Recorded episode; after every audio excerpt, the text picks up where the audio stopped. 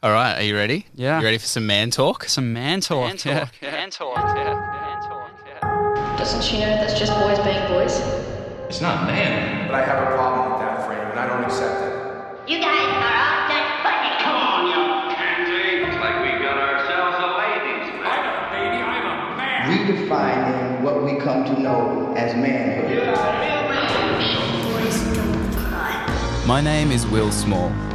I've been handed stories throughout my life of what a man should be, how they should act, what they aren't supposed to say or do. And I wonder, what stories are we currently passing on to our young boys and men?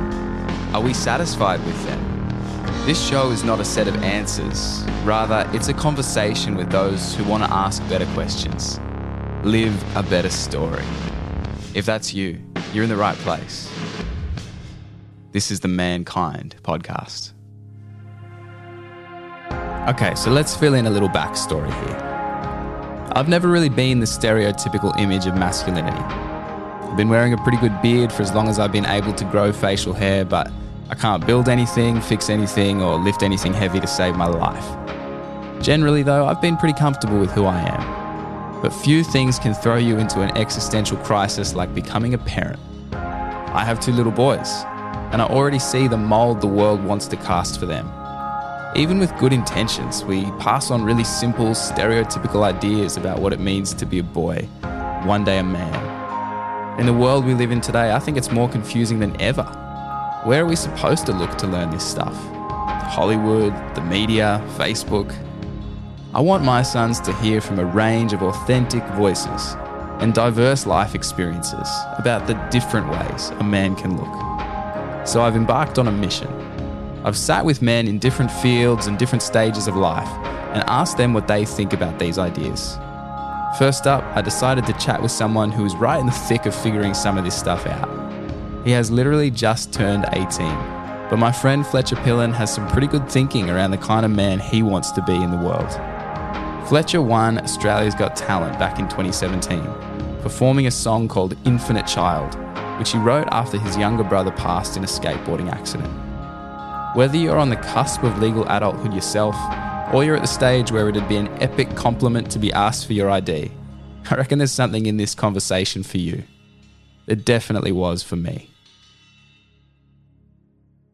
I'm sitting here with Fletcher Pilon in his studio, which is awesome. You walk into this aluminium warehouse, walk up some sneaky stairs, and you're in this beautiful little studio, which you built with your dad. Is that right? Thank you. I built the stairs actually as well. Which is scary because I have a 0 carpentry expertise, but my dad used to be a carpenter, and so he's quite handy. Well, it's so cool to be sitting here with you. But, you know, it's funny we should talk about carpentry, building studios. I'm not good at any of that stuff. I've never been good at building or fixing cars or playing footy or any of that stuff. No, this is resonating with me. Yeah, I'm sure it is, man.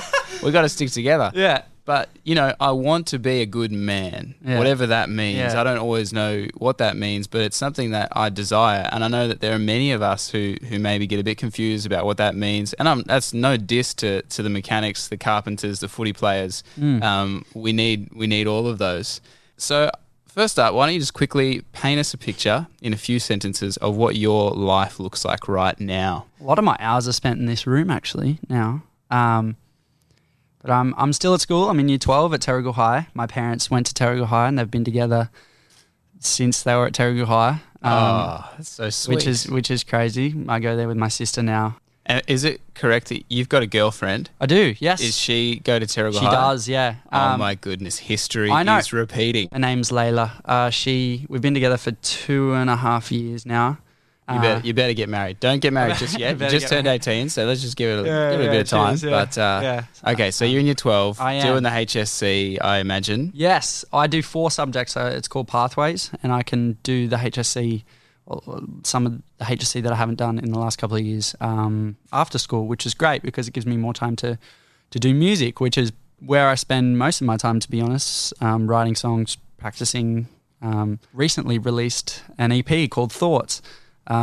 Which was a huge kind of outlet for me to get a lot of the songs I've been writing for the past couple of years and getting a band together. And where I'm at now is we're touring and playing shows off that.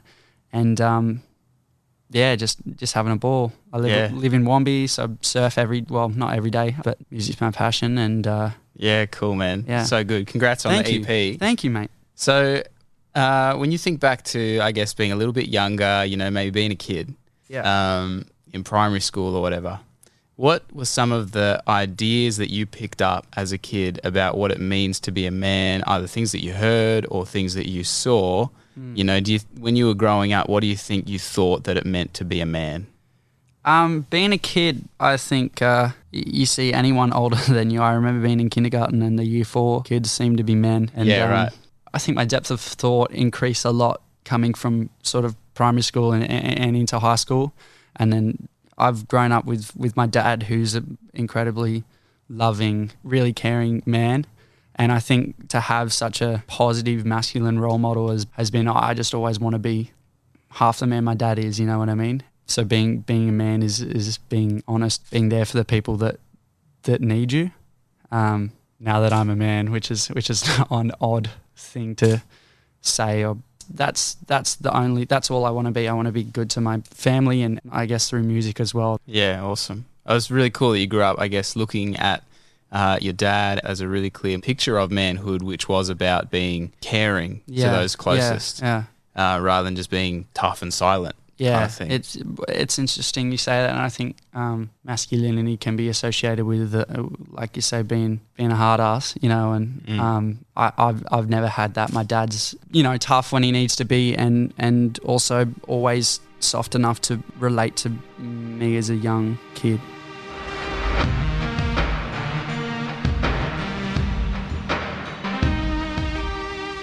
So you've recently turned 18 years old. Yeah. According to the Australian law, you are now officially a man. No more boy here. Fletcher Pilon is a man. He has legal responsibilities and privileges.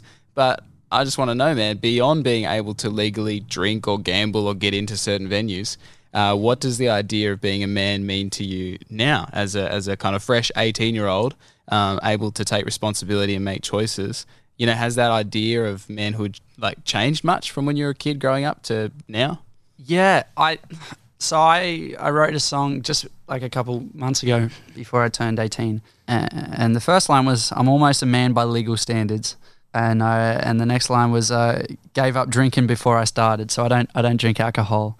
So I think for a lot of people turning 18 and being an adult, that's kind of a big part of it. So that's quite different, Fletch. Can you just tell me just briefly, like, what's behind that decision for you? Especially after losing my brother a couple of years ago, I sort of said to myself, I'm never going to do anything that because I'll fit in or because other people are doing it, and I only ever want to make decisions because I wholly want to make them. And whether that's about taking control of my life or staying true to who I feel I want to reflect, as you know, my soul and my person to the world, is a huge thing for me. And I've never got to the point where I'm like, yeah, today I want to wake up and go drink alcohol, and I'd only be doing it because either people want me to or whatever. So I'm good for now. Yeah, man, I think that's awesome, because I think you're probably at a point where, I guess, for many people, that kind of, you know, moving from adolescence into adulthood, turning 18, you know, the world opening up, getting your P's, all of that, you're also surrounded by all this pressure to behave in a certain way, to do certain things, and yet you just seem so calm and settled being exactly who you choose to be rather than who anyone else chooses to be. So it does sound like you have a pretty clear idea of, you know, one thing that's important to you about being a man is that you get to do that on your terms. Yeah, not in an arrogant, like, oh, no, I'm a man, I do what I want. Yeah. But like, you know, I'm going to take care of my body. You know, I'm going to make decisions that are actually I'm fully in control of. That's awesome. Thank you for that. It's funny turning 18, and it's probably the most common question is, you know, do you feel different? And I've had a lot of things happen to me in the last couple of years that have maybe put me in a position to deal with things that maybe people don't go through until later in life. And lucky enough to have a family and be surrounded by people who deal with those things in a positive way. Yeah, I mean, that you know, just to like focus in on that for a moment, for somebody who's only 18, for someone who is a young man, you have been through both extreme success. Like, you won Australia's Got Talent, for goodness sake. Thanks, that's mate. Amazing. But as you mentioned before, you lost your brother a few years ago. Yeah. You've also been through pretty insane loss and suffering. Yeah. And, you know, that's the kind of stuff at both levels, that kind of huge success and huge loss are the kind of things that can drive people into more destructive behaviours. So could you share just a little bit around how, you know, those things have shaped you, and yet how you've, you know, been so thoughtful in terms of handling, you know, what's come across your path well? My family has kind of always taught me, and I think for a lot of people maybe turning 18 is like, okay, now I get to make my own decisions now. And my family has always been incredibly big on letting me choose the life that I want to have, even before the loss of my brother. And so dealing with stuff like that first, I guess losing my brother, it was a thing for all of us, and still is. Like, it was his birthday recently, and every year we sort of celebrate with him, I guess. And we're quite spiritual people even before that, which I guess helps, and not in a particularly religious sense, but just feel like everything is. I guess to sum up the song that I performed on Australia's Got Talent is called Infinite Child, and that's not a figure of speech for me. I genuinely feel like he's still here and he's still with me, and like I can still be with him every day. So I think for that, I know a lot of people when they lose people, it's, you know, that's it, they're gone, or either that's it, they're in heaven, I can see them when I pass, or that sort of thing. But I think maybe I'm sort of lucky to have the genuine feeling that I've had connections with him since he's left, and the certain things like 2 weeks before he passed, he'd said, if I ever pass away, I'm going to be reincarnated as a dog, which is not something a 10-year-old's going to say every day. And a few days after he passed, and my family were out, I wasn't with them at the time, but they were walking in my town, and a dog ran out and they flipped its collar over, and it said Banjo. My brother's name was Banjo. Wow. Which is, I don't know, and there's been that and a few other things. It is too much for me to go, you know, that's just a coincidence and he's gone. Sure. and that's it. I think even just from an outsider's perspective, looking at the way that your family does, you know, kind of live in the world in honour of him every day.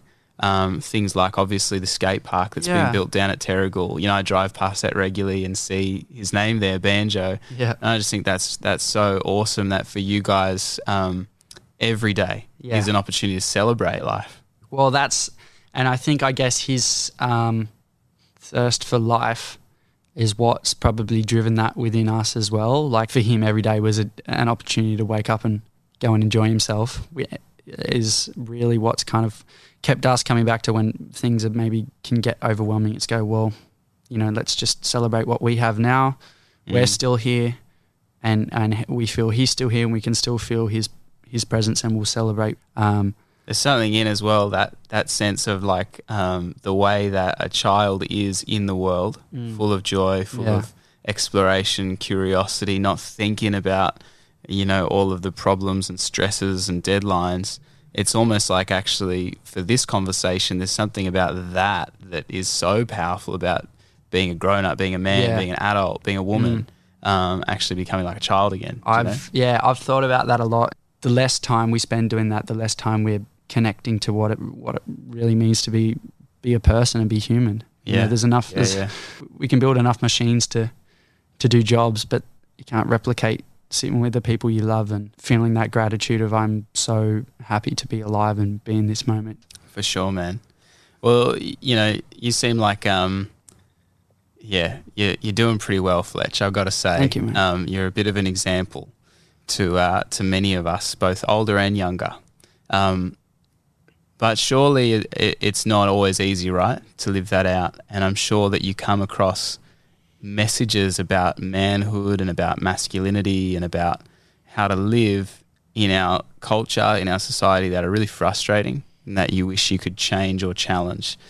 Do you reckon you could share any thoughts on, you know, are there things that you come across, things that you hear, particularly around the script for what it means to be a man, that you just, you know, you would change or challenge if you could? Yeah. Even that saying, be a man, I think there's both positive and negative connotations to that, and masculinity has been associated with toxic masculinity, which is 100% exists and is every day of the week a bad thing. And in the same way, I guess being a young person and being a creative person and having experiences in my life that have forced emotion upon me, it's something that I'm certainly not afraid of allowing myself to feel.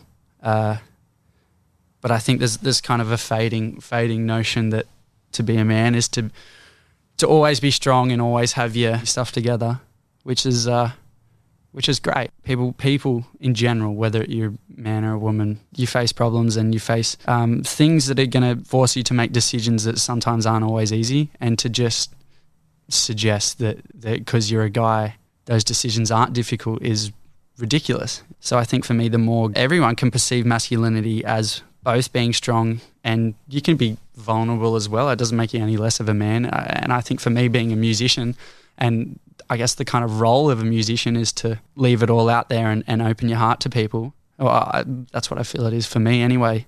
I was going to ask you about that, because you, through music, through art, through creativity, it is this act of vulnerability publicly. Yeah. You know, like you're not just being vulnerable with one person, you're being vulnerable with every person who's going to rock up to that show or listen to that song.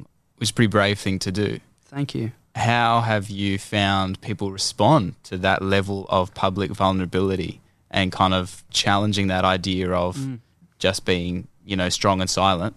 You're actually living out a life that's quite open emotionally. Yeah. How do people respond to that? I've been incredibly lucky. Like the response and the support for myself and my family around Banji's story has been nothing but love and positivity. Chatted about earlier to do with the skate park. You know, that was not us. That was a result of people. Like, we were still in the hospital, and there was a group up on Facebook that had, you know, hundreds of members in it to say, let's build a skate park in his honour. So cool. And that really means the world to us. And I guess to do with my music as well. I think people are craving to feel something that makes me, you know, look at my own life and question how that fits in, and or assess a situation, or even make me tap into something that I haven't experienced and go, you know, I feel that, and that can mean something to me. And I think everyone's kind of searching for that. Yeah. Well, it's sort of like, you know, when somebody allows themselves to express that feeling, like you on a stage with a guitar singing lyrics, the people that hear that are then kind of given permission to express feeling also. Yeah. So something in that connection, sort of that idea of being given permission. And, you know, I think, you know, and I definitely want to, like, consciously, I know that there are plenty of men raised with enormous pressure to bottle things up, and I don't blame those men. Do you know what I mean? Like, and I don't want this to sound like unless you're being really open and vulnerable emotionally, you're useless. Yeah, I don't want to do that. Everyone does that in different ways. But I'm always grateful for, like, anyone who goes first kind of gives permission. Do you know what I mean? Yeah, that's what I see. Yeah. It's sort of like, if no one's doing that, it'd be hard to do that. If every man is kind of expected to not cry and to, you know, keep things inside and whatever, it'd be pretty hard to go first. But I feel like these days more and more people, yourself included, are kind of doing that act in a way that invites others into that, which is pretty cool. Maybe it's a changing moment in time. Yeah. I certainly hope that for my little fellas.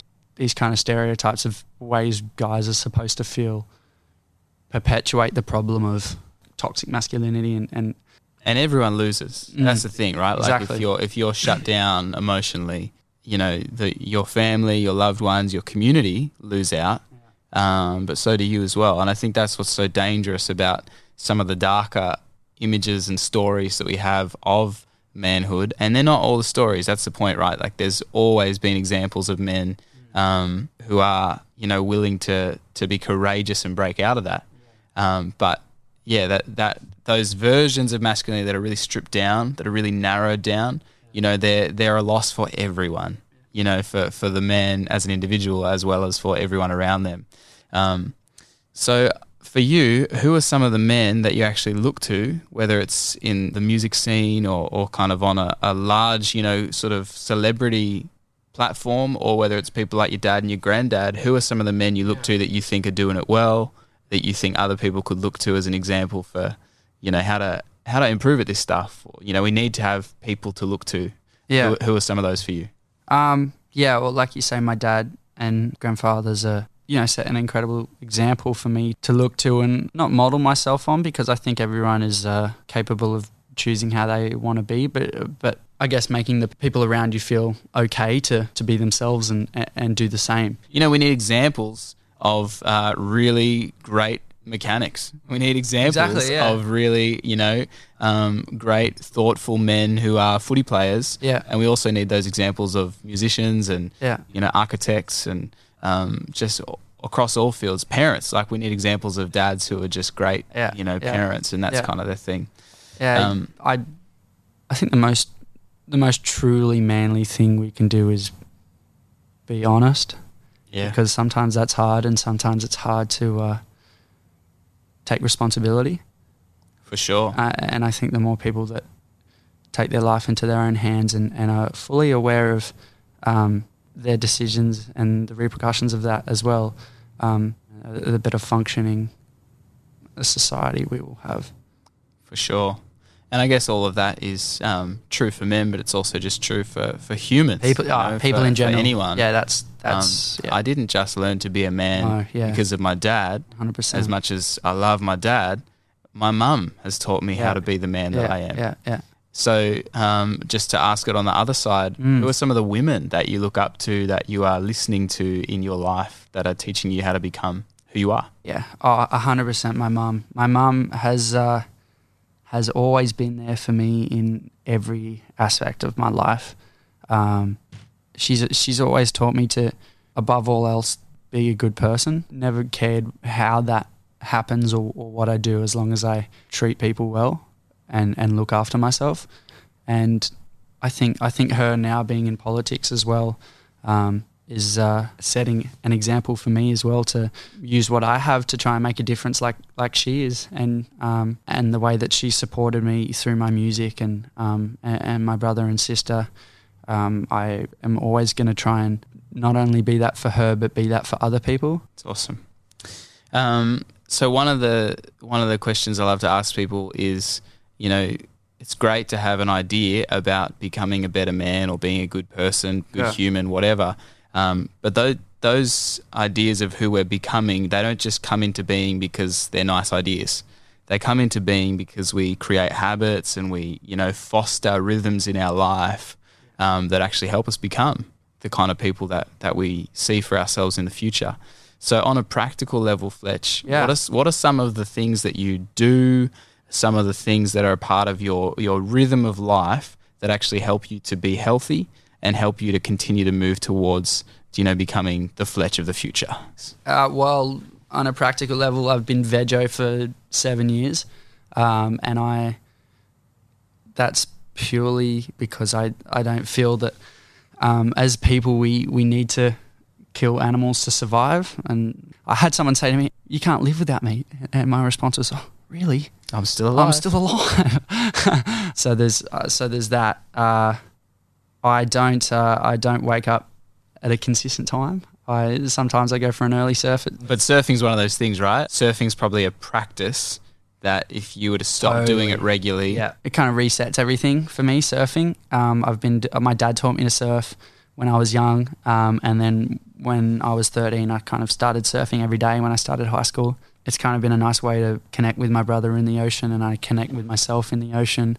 And I connect with something bigger than myself in the ocean. And there's something about riding a wave and being part of, you know, a physical form of energy that's come from the earth is an incredible incredible feeling. And songwriting, 100% is probably my biggest outlet of self-expression.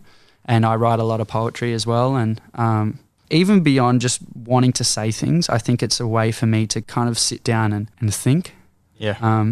And someone said there's no better way to learn something than to teach something. And it's not that I think I'm particularly teaching, but having something to say forces you to formulate an opinion. Yeah. And sometimes the more questions you ask, the more questions you have. But that, I think that's still more informed than not asking questions. For sure. And it's not that I want to be informed or know everything. It's, I guess it's just a way of knowing myself better. Yeah. So you've got practices in your life, I guess practices that are about who you're becoming in terms of everything from what you put into your body, from, you know, your kind of creative outlets, your practice of songwriting, jumping in the ocean. That's awesome. What about, do you have any kind of mentors or other sort of forms of, I guess, support networks or other kind of, you know, things in place that, again, are just that extra layer of support around you becoming? Yeah. Well, I'm super open with my family, and I keep coming back to it, but that's just because they're such a big part of my life. From the youngest age, like I've told my mum and dad everything. There's no one I can rely on more, and especially kind of going through the loss of my brother together, it's not like my parents were sort of more knowledgeable on that than me, you know, like that they lost their son when I lost my brother, and we all went through that together, and I saw them as vulnerable as I was, and that made it okay. And in terms of other people in my life, I've got, you know, my band that I play with now, and they're just incredible people. There's something about sharing music with other people that binds you in a much quicker way than probably you would otherwise. Sure. So playing music is really, really kind of grounding, and at the end of the day I feel like I'm a musician and I feel like I'm here to play music, and so the more I'm doing that, the more I'm closer to who I want to be. Yeah, awesome. Very cool. Well, it's awesome that you got so many things in place. I think so many things in place that are kind of this scaffolding, this structure around not just who you are today, but yeah, that idea of who you're becoming. And I guess to finish with, what I'd love you to do just mentally is to fast forward 10, 20, 30 years, thinking about Fletcher beyond the fresh, you know, 18, legally a man. I want you to think about you, you know, a couple decades down the track, and as far as, you know, for all of us who are trying to live ourselves into a picture of manhood, which is for the next generation, you know, just going to continue to allow people to be free in who they are. Paint us a picture of that version of Fletch. That's funny you ask that. There's a few things I think about on a kind of a daily basis, and that's one of them. And I kind of, in terms of my own mental image of myself, and what I want to do in life, I always come back to thinking of myself being 80, and the decisions I make in my life, I always try and think of what does the 80-year-old version of me think of this? Yeah, wow, that's cool that you actually think about that. And I don't know whether that means I'm going to be 80 and go, you know, because I'm content now. Like, I'm happy. My brother lived for 10 years. I've lived 18, and I've. I seriously feel like I've had the longest life because I've had just so many things happen, and so I think that's my thing with music is when I'm 80, am I going to look back on my life, and if I had given up on music, I just know in myself that's not something that I'm going to be okay with. If truly 100% content, that means everything that you have, you're okay with. And in its purest form, that means you don't want anything else, and which even as a good thing would be, you know, I don't want my record to do well, or I don't want to have a career. And on the other side of that is pure ambition and being okay with nothing. And so I guess one day went, well, okay, I guess I just accept portions of feeling content and portions of ambition, because they're both, you can't feel both in their purest form at the same time.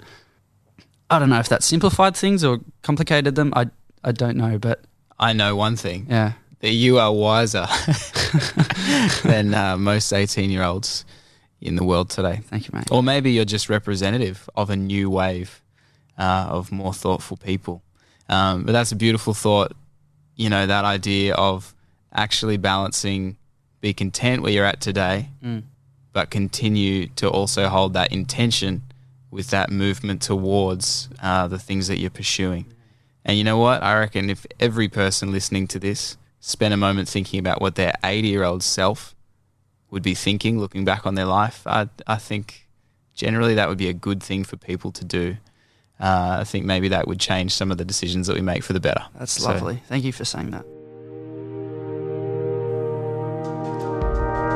This Mankind Podcast is a conversation about what it means to live out a positive story of manhood in the world today and to rise above some of the negative examples we hear about and see lived out around us. I don't think it's possible to have a conversation about being a good man without including the perspectives of women in the conversation. If you're a man listening to this podcast, why not listen to it with your partner, girlfriend, mother, sister, daughter? See what they think. Ask them where you may be able to lift your game. I've asked a good friend of mine, Hannah Gierhart, to add her voice to this conversation. I am Hannah Gierhart.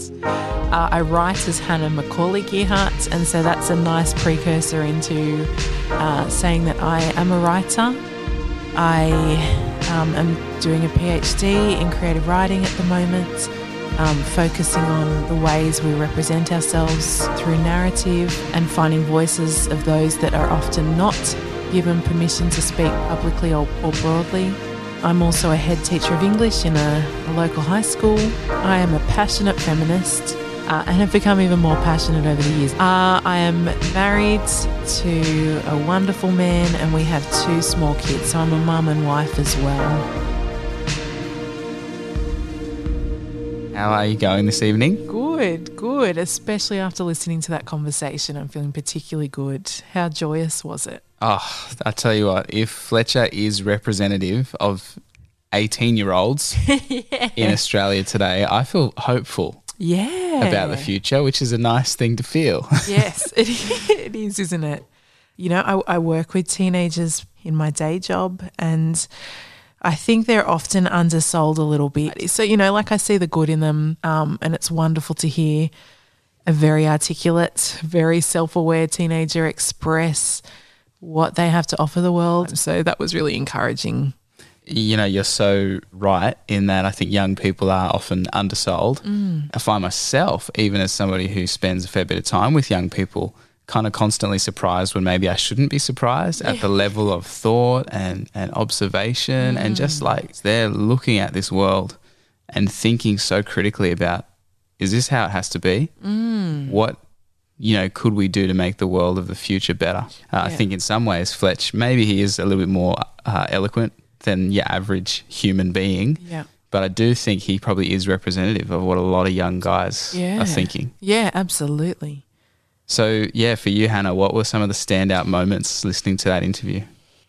I think just this real sense of hope and positivity around masculinity. Often the conversations about masculinity are really dire and hopeless and very keen to point out all the things that people are doing wrong, because if you're only speaking negatively about an issue, people feel stuck in this and don't know how to change. And I think hearing these really hopeful, positive discussions about masculinity are just a really refreshing thing to hear and do give that hope you were talking about, not just for young people but for masculinity generally. So I think that was a really standout thing too. And I'm really glad you interviewed an 18-year-old too, because I think sometimes the conversations we're having about masculinity are either older, so well established in life, or children. They're the conversations we're often having. So it's really interesting to hear someone contemplating what manhood is as he's legally entering manhood, like you said. So for sure. I think Fletcher has, like I would observe, a deep sense of character. Yeah. And I think that partly has come from both his experience of significant success and significant grief. Yeah. But at the same time, I also think the way he's grown up, he's had permission to explore self in a way that when those things happened, I think obviously he was already kind of set up for success in a way to be able to navigate those things and go deeper. Yes, it's a little bit sobering, isn't it, to listen to an 18-year-old that has more wisdom and insight than I often feel like I have. And even when he was talking about what his 80-year-old self would think of the choices he's making now, I think I'm going to take that one as a bit of a life lesson too. But I have not had that scope of thought. I loved that. You know, a big idea in this particular conversation is around that kind of, you know, nebulous line between boy and man and legally child and legally adult. And I sort of feel like in Australia in particular, maybe we don't have many rites of passage or kind of paths of transition.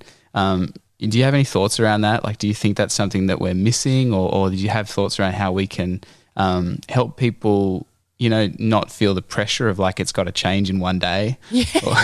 I know, I love how he said, you know, people asking him, do you feel different? It's like it's one day, isn't it? And this magical transformation doesn't happen when you turn 18, does it? I think we do have rites of passage in Australia. I don't think they're particularly excellent ones.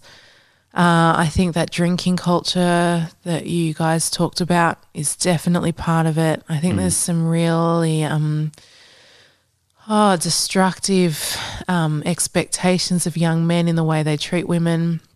And I'm speaking in generalisations here, but I definitely do see it. There are some.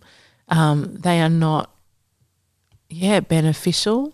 Just having conversations with boys earlier, so as they're entering manhood, they're not just trying to figure it out for the first time. I think sometimes there is too much of a distinction between child and adult, and expected then, or we expect children to just magically then have the maturity and insight and forethought that we expect of adults. I think that's probably something that needs more intentionality. I think it's interesting, me and Fletcher talked about, you know, his brother had these 10 very full years of life. Yeah. He talked about sort of sometimes becoming more childlike is a good thing. Absolutely. And I do think that maybe we have a certain expectation and, you know, part of that stereotype of boys don't cry or men don't, you know, show emotions is actually like once you pass a certain point, then you can't go back to what's okay for a child. It's okay for children to be vulnerable. It's okay for children to cry when they fall over. It's okay for children to express how they're feeling or to be super imaginative and creative and say crazy things. Yeah. So I sort of wonder if we almost need more rites of passage to go, you know, back to giving ourselves permission not to be childish but to be childlike. Yeah, that's it. It needs that distinction, doesn't it? So, Hannah, is there anything out of this conversation that you sort of recommend that people continue to think about or explore or kind of do as a result of what we've talked about? Yeah, there's a couple of things. I think Fletcher mentioned the whole idiom of be a man is so loaded with connotation, isn't it? And I think that's a discussion that we need to continue to have. Like, what do we actually mean by that? And I like that he said it can be positive and negative. Often we see it as just a negative thing, but I guess if we are reshaping what masculinity can look like in positive, enriching ways, then it doesn't have to be a bad thing. Being a man can be soft-hearted and I guess Fletcher is so intentional in self-care as well, finding those rhythms in our own lives. Like, for sure, doing those things where you actually give yourself permission to listen to yourself, that has a huge effect on how we are with others. And I think that leads into what you're both saying about the importance of vulnerability. And that doesn't mean you have to be sharing everything that's going on in your mind and heart with everyone, but I guess having space to be emotionally healthy means that you present emotional health to others. And that's the key to this, isn't it? You know, if we're living open, authentic lives and others see that and want it and feel free to do that themselves, I think is a really key take-home message here. 100%. This podcast has been proudly brought to you by the Central Coast Council and developed by Lead by Story. Help us grow the conversation by giving it a positive rating and review on iTunes or Apple Podcasts. Music for this show has been created by Josh Corkill and editing was done by Sienna Aloisio. I've been your host, Will Small. Special thanks to Hannah Gierhart and Fletcher Pilon. Catch you next time on Mankind.